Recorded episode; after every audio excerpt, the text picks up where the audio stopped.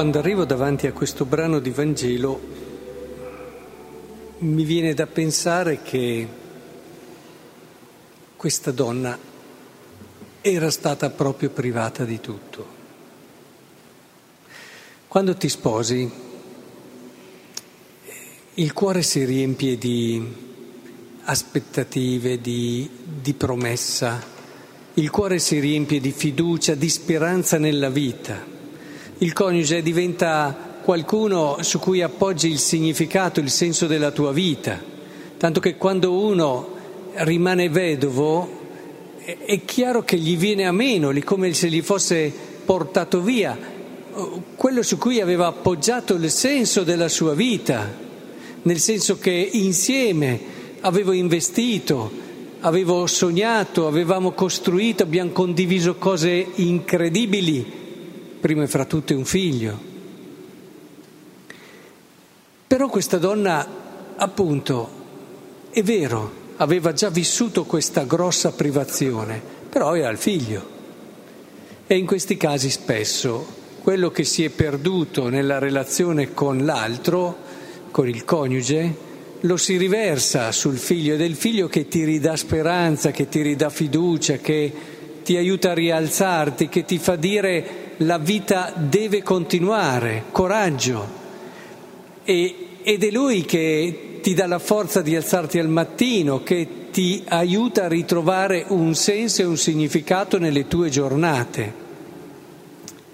Solo che se ti portano via anche il figlio, vedova,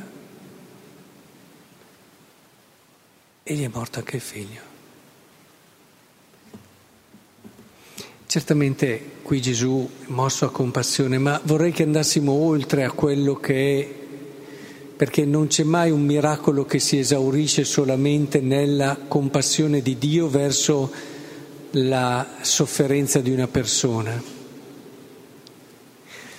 Questo brano ci dice una cosa che la tradizione spirituale di secoli ci ha sempre detto, che la vita dei santi ci ha sempre fatto vedere. Solo quando siamo privati di tutto Dio ci dà tutto, cioè ci dà se stesso.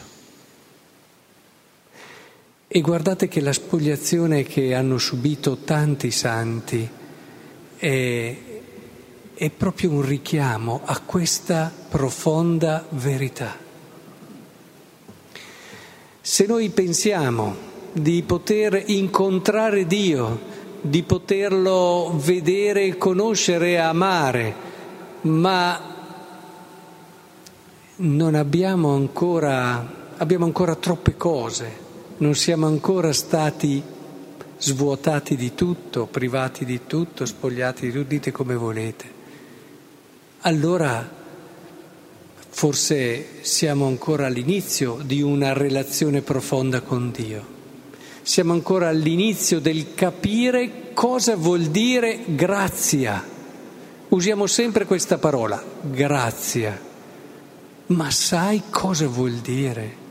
Chi ha vissuto la grazia quasi non riesce a pronunciarla questa parola, fa quasi fatica a dirla, tanto è preso, emozionato da quello che è il significato di grazia, il favore che Dio ha avuto verso di te, che ti ha preso, ti ha risollevato, ti ha risorto e ti ha dato la vita.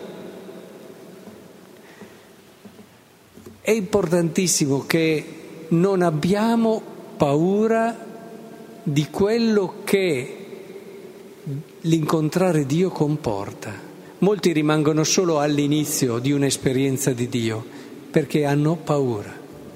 Hanno paura a lasciarsi spogliare, a perdere, hanno paura a fidarsi ed affidarsi totalmente a Lui.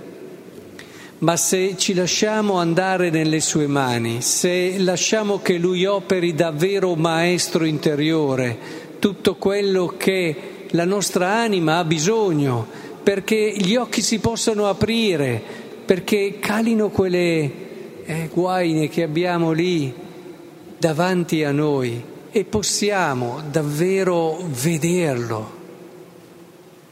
Lasciamo che Lui ci renda capaci di vederlo, che lo possiamo sentire vivo, abbracciare e riuscire davvero con tutto noi stessi a gustare fino in fondo la bellezza, la bellezza del nostro destino.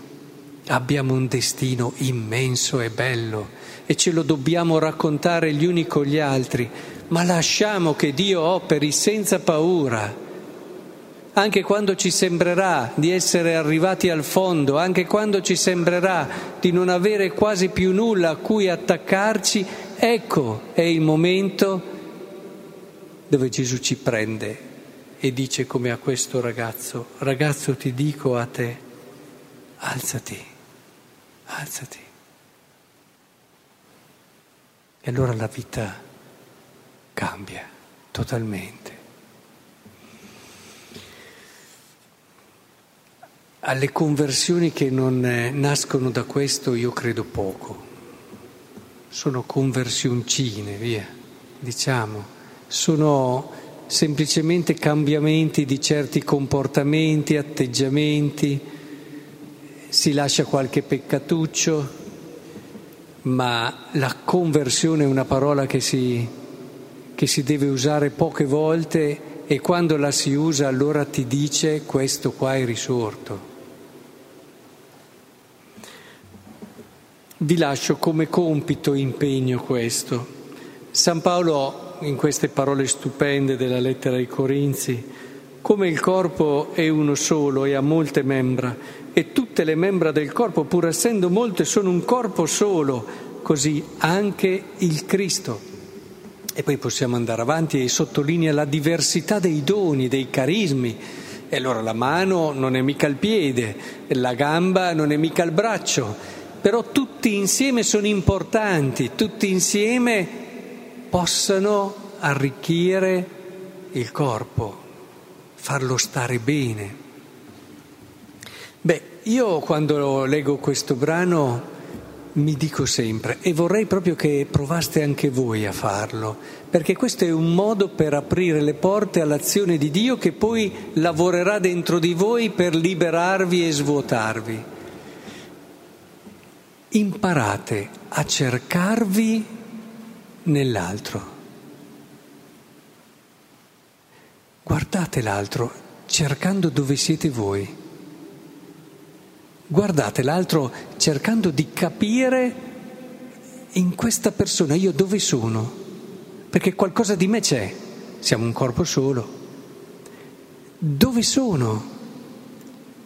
E a volte farete fatica, a volte vi sembrerà quasi, ma è proprio lì, in questo lavoro interiore per cercare voi nell'altro, che si apriranno dei mondi, dei mondi straordinari, incredibili, che non avete mai immaginato e che aprirete soprattutto la porta alla grazia di Dio. Dio ce ne vuol dare di grazie, guardate, il problema è che noi gli apriamo un pochino. E cosa volete che ci dia? Bisogna che apriamo che svuotiamo, allora sì che ci dà. Ecco, vi do questo compito, imparate a cercare voi nell'altro. Sono convinto che vi sorprenderete di quelli che sono i frutti di un lavoro interiore di questo tipo. E a volte fa molto meglio di un corso di esercizi spirituali che rimane una cosa stupenda e necessaria. Ma ci sono tanti modi attraverso i quali apriamo il cuore a Dio e questo è uno di quelli. Ripartendo da questa idea del corpo, vedrete, e soprattutto fatelo con le persone con cui fate più fatica, con le persone nelle quali magari vi viene assolutamente da dire io con quello non ho niente a che fare e più mi sta lontano meglio sto eppure qualcosa di te lì c'è, vallo a cercare e sicuramente troverai Dio e troverai anche la parte più bella di te.